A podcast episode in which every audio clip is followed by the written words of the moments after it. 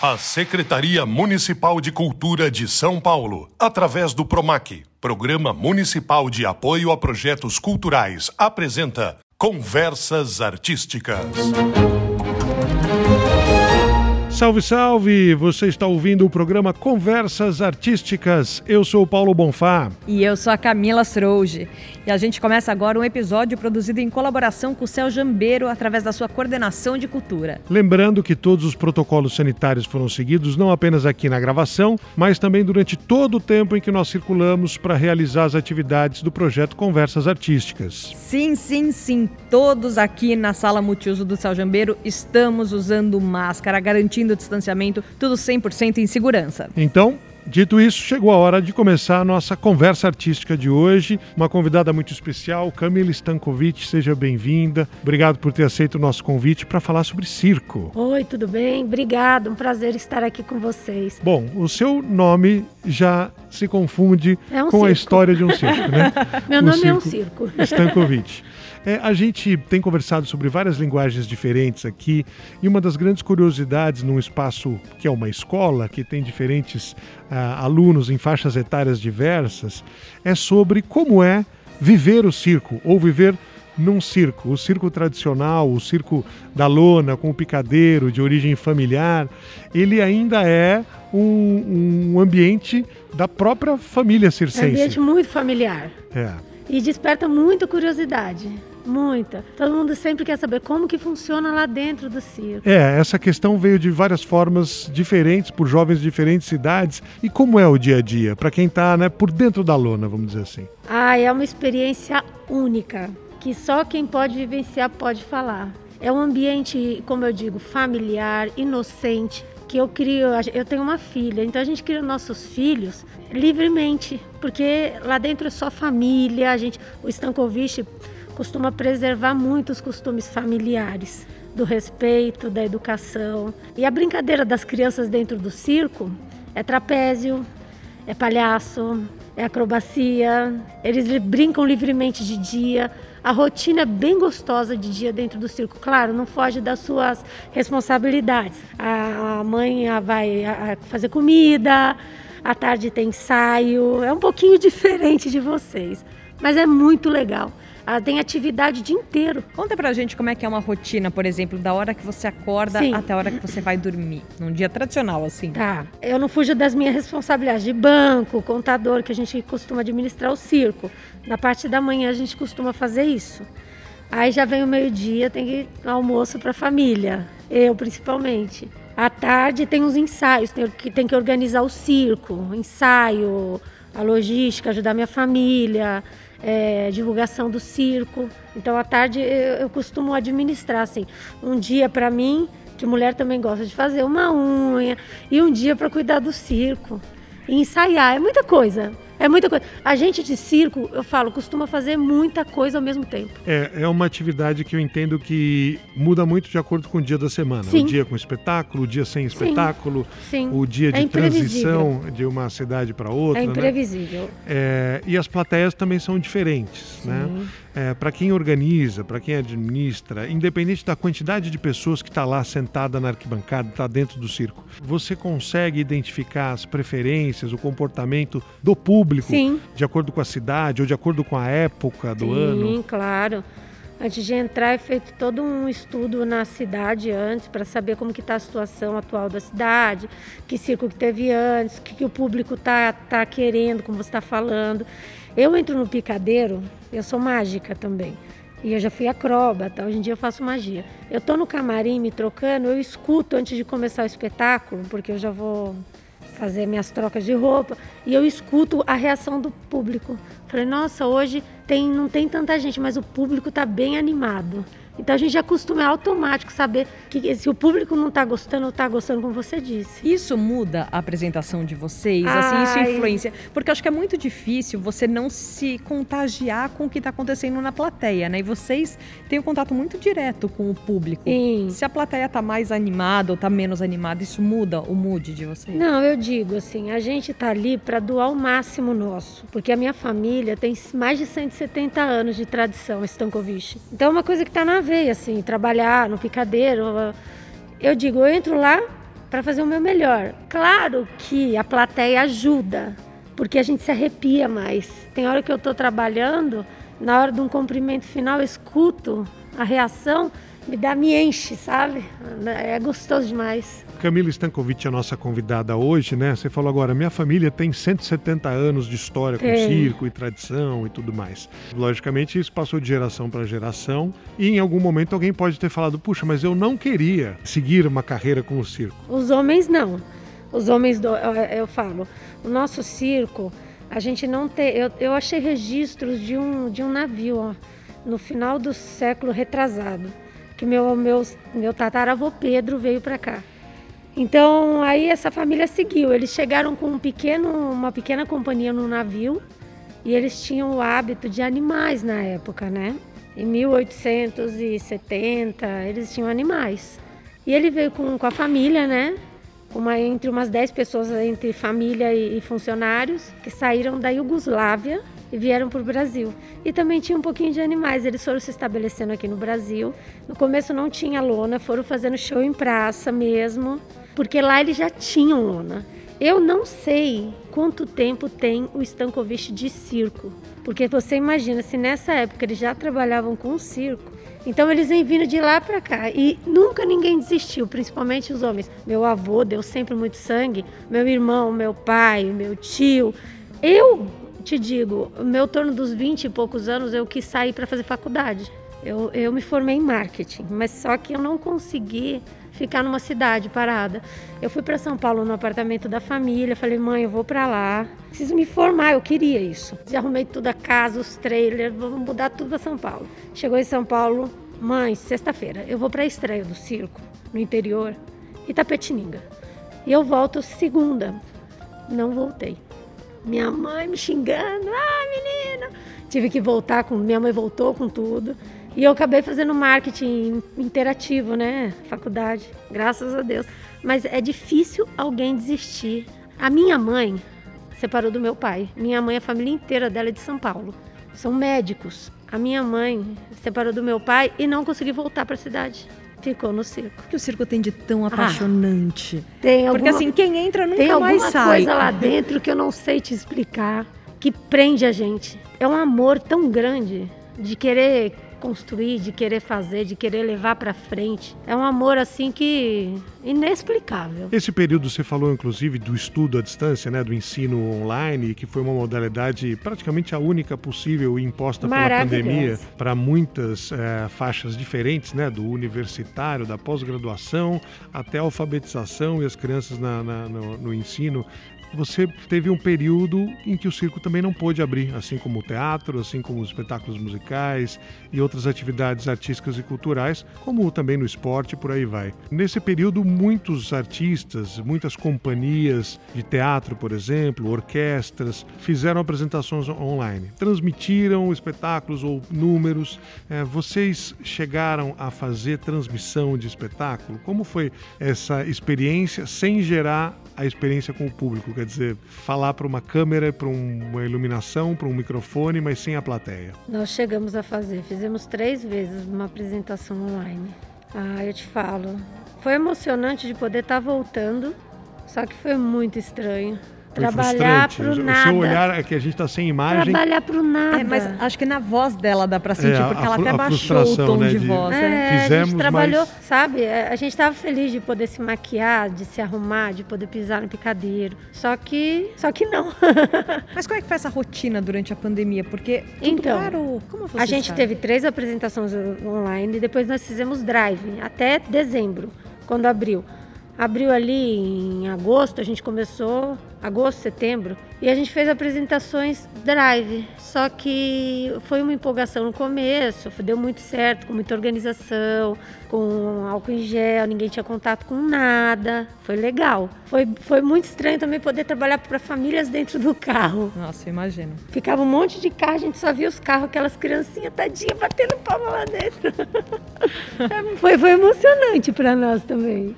Foi legal essa experiência. Só que durou até, até dezembro, porque acabou a gente ficando numa cidade muito tempo e a cidade não era tão grande, a gente não podia mudar. Então já não virou novidade. Aí a gente teve que. E ninguém aceitava ainda, né? Circo e nada em lugar nenhum. Sim, as restrições, é, as restrições estavam ainda muito. A gente parou, mas foi. E aí depois do período a gente foi. A gente tem, tem algumas coisas assim lá no circo. Tem os caminhões que a gente acabou usando para fazer a, a, fretes, logística em outro lugar, para quebrar um galho. Muitos artistas venderam venderam algodão doce, maçã do amor, é, aquelas bolas de parque em cima dos carros na rua.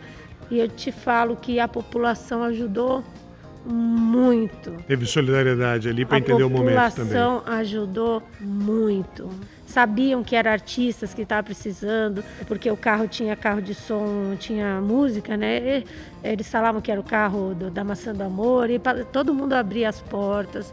A solidariedade do brasileiro é muito legal. Camila, voltando um pouquinho para a atividade mesmo do circo, né? E com a experiência que você tem de viver numa família circense. Como se recruta um novo artista? Em que momento se bate o olho e fala, puxa, tem alguém ali que tem um talento, ou precisamos renovar um número, ou temos alguém que está saindo e a gente precisa repor essa especialidade, trazer alguém para ocupar o lugar de alguém que se aposentou, que foi para é, outro país, outra cidade? Eu vim no carro falando sobre isso. Sobre como recrutar novos talentos? É, com o meu amigo que me acompanhou até aqui, eu vim conversando com ele porque a gente tem duas unidades do Stankovic. É uma do meu pai e uma do meu tio.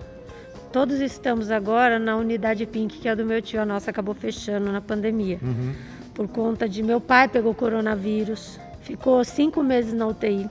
Meu irmão acabou falecendo na mesma semana, com 30 anos de câncer. Então a gente acabou. Eu, e aí só restou eu e minha mãe, eu, minha irmã e minha mãe no circo para administrar. Eu fiquei meio sem cabeça, nós fechamos. E como nossa família é muito carinhosa, muito meu tio é um pai, a gente fechou em um circo só.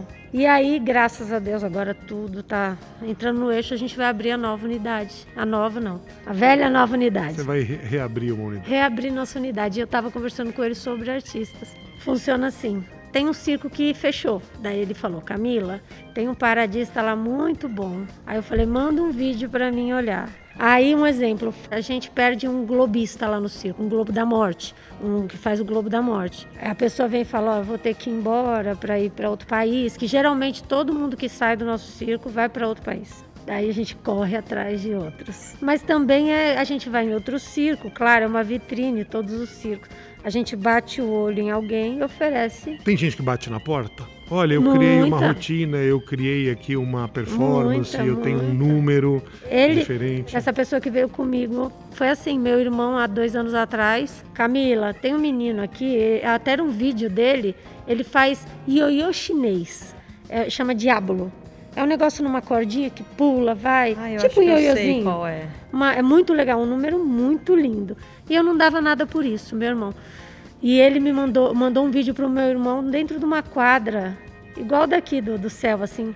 Daí eu falei, Marcinho, esse menino não entende nada, Marcinho, não faz isso. Marcinho, meu irmão, não, Camila. Vamos contratar, vamos dar uma chance. Olha, olha ele, tem que ter um olhar, né? Tem que ter um olhar. Ele hoje é um baita de um artista. Ele não era de circo, brincava no quintal de casa mandou um vídeo para nós. Ou seja, para quem está ouvindo, para as famílias que estão ouvindo, ou para os jovens, para os estudantes que de repente conhecem alguma habilidade diferente ou que têm alguma inspiração, podem também se lançar. E claro. se... Hoje é muito fácil também né, se registrar. Sempre uma, tem uma oportunidade. Um telefone tem uma câmera, um vizinho, um parente pode fazer claro. um vídeo né? e, e, pode de repente abrir um horizonte aí com, com o circo. Né? Com certeza. Procura o Instagram do Circo Stankovic. Pode mandar o vídeo, claro, a gente sempre dá uma oportunidade. Às vezes a pessoa já nasce com talento, né? Já nasce. Agora, não basta nascer com talento, precisa desenvolver esse talento, né? claro. né? Vocês vão atrás também de escolas profissionalizantes de determinadas profissões para trazer um profissional já mais formado? Sim, já fizemos isso. No Rio de Janeiro tem uma escola de circo muito boa, que é uma escola, uma, a Escola Nacional de Circo. De lá já saíram vários artistas para nós. A gente tem que sempre abrir o horizonte, né? Dar oportunidade para o novo. Tem que sempre implantar, também não pode ter a cabeça. Nós somos tradicionais. Claro, a gente gosta de, a gente sempre gosta de apresentar para o público 100%, sabe? A gente nunca quem, quem vai no nosso espetáculo é garantia de ser 100% que a pessoa vai gostar. Houve muita mudança né, no padrão do circo ao longo do tempo, ao longo da história e nos diferentes lugares. Né? A gente sabe que tem duas décadas mais ou menos quando houve a proibição de que os circos trabalhassem com animais, né, nos espetáculos tivessem animais em cena. Independente do porte, independente da origem, independente até do nível de cuidado, simplesmente foi proibido e uh, houve aí um momento em que os circos precisaram preencher, vamos dizer, conteúdo que antes tinha participação dos bichos, né? Como foi na sua família e na, na, na, na adaptação? Você era mais nova, obviamente, mas você se recorda é, claro. dessa transição? Foi em 2007. Eu não era tão novinha, eu tenho 39 anos. Então eu sofri muito, sofri. Então eu vou te explicar. É assim, a minha família, como eu disse, já veio com animais. Não era uma questão financeira para nós. Era uma questão de costumes, era uma questão que já fazia parte. Então a gente tinha. Era eles importante. trabalhavam com a gente de igual para igual, parecia. A família. Um animal era igual, no, no, é, igual a gente. E era parte importante do espetáculo. Era o brilho do nosso espetáculo. Então a minha família sempre prezou muito pelo amor pelos animais, né? Que tanto que minha casa, meu pai tinha casamentos na família em São Paulo, ali ele, ele nunca pôde sair do circo. Porque o elefante só respeitava ele, tinha amor por ele. Se meu pai viajava, e o elefante não sentia que meu pai não estava por perto, ele ficava nervoso. Fui criada a infância inteira assim. Então minha, a minha casa era aqui, meu trailer, e na frente o elefante. Não fala que o elefante virado de bunda dá sorte? Tive uma vida inteira. É. Então era uma questão muito de amor. Aí quando tiraram os animais, tipo assim, a gente tava sentindo, mas a gente pensou que eles iam regularizar quem cuidasse. Era essa questão. A gente pensou que a gente ainda ia ter chance ainda. Tinha um macaco nosso que cresceu comigo. Eles tiraram todos os animais em 2007, na cidade lá de Itajaí, do, do Santa, Catarina. Santa Catarina. Tiraram da gente. Aí foi aquela tristeza, parecia que houve uma catástrofe, morte, é, várias mortes, sabe? Esse sentimento. Porque nosso circo acabou. Gente, tiraram tudo da gente, tiraram a nossa família. Aí os animais foram embora. Depois de poucos meses, houve uma enchente, uma enchente bem feia lá. Levaram nossos animais para o zoológico. A maioria morreu na enchente. A gente pôde acompanhar depois, mas com uma tristeza no coração. Nosso macaco tinha praticamente a minha idade. Então foi uma coisa triste, eu não gosto, sabe? Não, e, e o meu coisa... intuito não era nem te causar essa comoção não. da tristeza, mas era pensar o desafio de refazer, então, né, uma... É, por essa parte, acabou tirando nossos pés, nossos braços. Igual eu falo para você, era uma questão de muito amor. Mas, igual eu tô falando, a gente sempre procurou levar o melhor para o público. Então a gente já sabia mais ou menos fazer isso. É muito difícil colocar alguém no lugar dos, dos nossos animais. Só que a gente teve que continuar, enchendo mais de, de, de produções, é, balés, sabe, números de magia. A gente teve que fazer isso. Não foi muito bom, claro, parte sentimental para nós. Agora, como que é olhar para o futuro para vocês? É, pensar no que vem pela frente, né? Para onde que o circo vai caminhar? Que tipo de novidade ou o que, que a tecnologia e essa sequência toda pode é, implicar para vocês, né?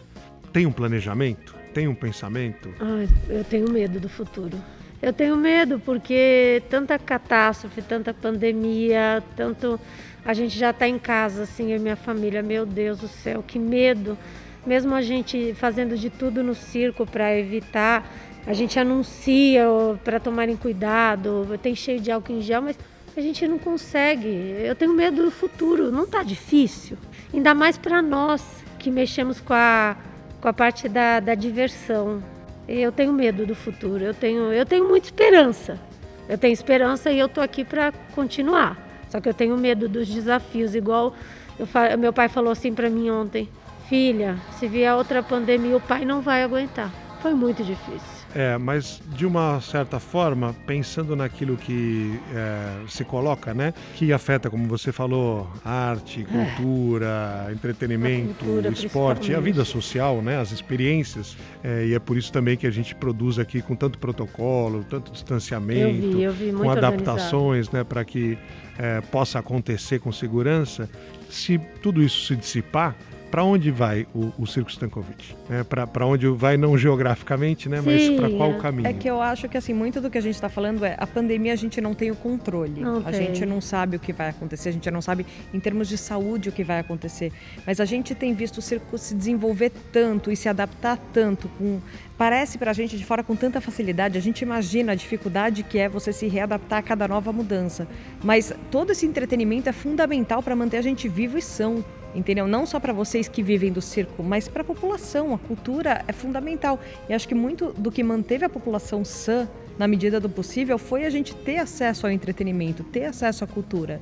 Então vocês, para a gente, por favor, não desanimem, porque vocês são essenciais nesse processo todo. Mas a dúvida é, o que a gente pode esperar do futuro, de tantas reinvenções que vocês o passaram? Circo não tem limite. Então, mas é a tecnologia? A tecnologia está dentro do circo ah, eu acho que a tecnologia é uma das coisas mais avançadas, esse telão, de, a, a luz, a iluminação, é, a, a aparelhagem de um trapezista hoje em dia está mais moderna, proporciona melhor. A, eu acho que o circo não tem limite. É, por essa parte que você está falando, tirando essa parte triste da história, o circo não tem limite. Eu acho que cada a, as lonas estão cada vez melhores, mais modernas. O jeito de armar o circo antes era muito precário antes, vai, 20, 30 anos atrás. Hoje em dia tem tratores, então está facilitando mais. Quanto tempo vocês levam para armar uma lona? É, entre 4 e 5 dias. Porque não é só a lona, né? É a lona, é a praça de alimentação, é a documentação, é tudo. Mas a montagem em si, a parte física da lona. Cinco assim, dias. Montagem, cinco dias? É, pra Antigamente, quanto tempo se levava? Sempre de, a gente mudou na segunda e estreou na sexta. Talvez o que Sempre. mudasse era o nível de qualidade disponível do sim, espaço. Sim, né, era mais pesado o trabalho. Hoje em dia, metade vai. Eu também peço às pessoas, às autoridades que estão escutando, que facilitem também a nossa entrada na cidade né? Porque a gente, igual eu tô falando, a gente é um circo que a gente sempre andou muito correto muito correto. E é tão, tá, tá, cada vez mais difícil entrar numa cidade. E como funciona? Hoje a nossa convidada no Conversas Artísticas é Camila Stankovic. Estamos falando sobre o circo que vem da tradição, né, da lona tradicional, do picadeiro. É, como funciona o acesso à informação do que está acontecendo fora do país? Aos espetáculos, mesmo fora da área circense, mas que trazem outros elementos, a utilização da música de uma forma diferente, efeitos cenográficos e visuais, a própria tecnologia para interatividade, é, coisas assim estão no radar, interferem na forma como a gente trabalha hoje no, no Brasil? Tem algum tipo de intercâmbio possível Tem. com os estrangeiros que produzem também números Tem, nessa sim. área? Ele, geral, igual eu estou falando, a, a, melhor fabricante de lona é no México. Então, as lonas de circo, isso, as oferecem, melhores estão no México. Sim, eles oferecem para nós, eles ligam, a gente vai até eles ver então, é, é, é, a parte estrutural do circo é, é para fora. No, no, Brasil não tem muita coisa, não. Claro, tem alguns, mas a maior tecnologia é, é lá fora. E tem intercâmbio, sim, tem muita gente que vem de lá é, mostrar catálogos de lona, de, de outras coisas do circo, de iluminação, de som. A parte de som aqui no Brasil é muito legal, a parte de sonora para circo, que a gente também preza bem. O circo é bem estruturado com isso. Agora, Camila, vocês vivem uma vida assim itinerante, com uma rotina muito rígida lá internamente, mas que também às vezes é meio que sem rotina. Vocês passam por muito perrengue vivendo assim na estrada? Ah, passa. Agora eu vim para cá, até o carro eu tenho que vir de um tamanco, ponho dentro da sacolinha e ponho o sapato alto para chegar até aqui, porque os terrenos estão cheios de lama. Minha casa, isso é um perrengue. Eu, eu, eu, comentando, eu tava, é, o pessoal, ah, vamos embora logo, nós vamos para o Guarujá, né? Você está saindo de qual cidade atualmente? Nós estamos saindo de Mogi das Cruzes para ir para o Guarujá. Okay. E a nossa estreia adiou uma semana por conta da chuva. Muita chuva, a logística do circo atrapalha demais, porque tem muito barro. Então, como não tinha tanta pressa, que estava tudo legalizado, os documentos na cidade que nós estamos, a gente resolveu ficar mais o perrengue é a lama. A gente fica sem luz de vez em quando, apesar de ter geradores, né? A gente tem hoje em dia geradores dentro de casa pequenininho. Mas acontece, a gente fica sem água, a gente tem que buscar água de um posto de gasolina, num tambo. Essas coisas ainda não é muito moderna, porque não tem jeito. Mas acontece, e carretas quebram, geralmente fica dois, três dias até arrumar na estrada, chama. É, acontece. E do ponto de vista artístico, dá para fazer intercâmbio também? Não dá. só de exportar talentos ou claro. de perder artistas para, mas de olhar números que estão sendo realizados por outras companhias circenses e adaptar ou trazer ou mesmo licenciar, né, uma rotina. Eu vou te falar uma coisa que vocês não devem saber. A maioria dos artistas do Circo de Soleil são brasileiros. Saem daqui, dos nossos circos, do circo da Dona Marlene Espacial, do nosso e eles vão para fora. E mesma coisa, muita gente liga. Ontem ligou um rapaz do, do Chile. Olha, meu filho faz um número, eu queria mandar o vídeo dele. É, não precisa da gente. A, a, os circos são muito interligados na parte do mundo inteiro, sabe? Então é uma coisa. E geralmente a, mi, a minha a irmã da minha a minha irmã é casada com um rapaz que tem família lá nos Estados Unidos, no Circo de Soleil de lá. Então toda hora a gente está em contato. A família do circo é muito grande e a gente sempre se conversa, troca ideias, mandam músicas legais para nós. Olha, saiu essa música, o que você acha de da gente fazer uma trilha para colocar no circo? Saiu material novo, olha uma roupa legal de circo, uns Swarovski. Aqui tem Las Vegas, eu vou mandar. Então a família do circo é muito grande. A família do circo não se restringe ao circo. Não, a minha si. não se restringe a, a sangue sabe? A família do circo é muito grande. Então a gente costuma ter bastante parceria. Muito bem. A gente quer agradecer muito a tua presença, Camila Stankovic, falando sobre o circo tradicional hoje aqui no Conversas Artísticas. Obrigado, esperamos que você tenha gostado. Obrigada, tava tão gostoso, né? Que a gente parece que não vai acabar. Não precisa voando, acabar. Né? Obrigado, prazer. Muito bom estar aqui com vocês. Espero ter matado um pouquinho da curiosidade de cada um. Muito, muitíssimo Valeu, obrigada obrigado. e até a próxima. Obrigada. Camila. A Secretaria Municipal de Cultura de São Paulo, através do PROMAC, Programa Municipal de Apoio a Projetos Culturais, apresentou Conversas Artísticas.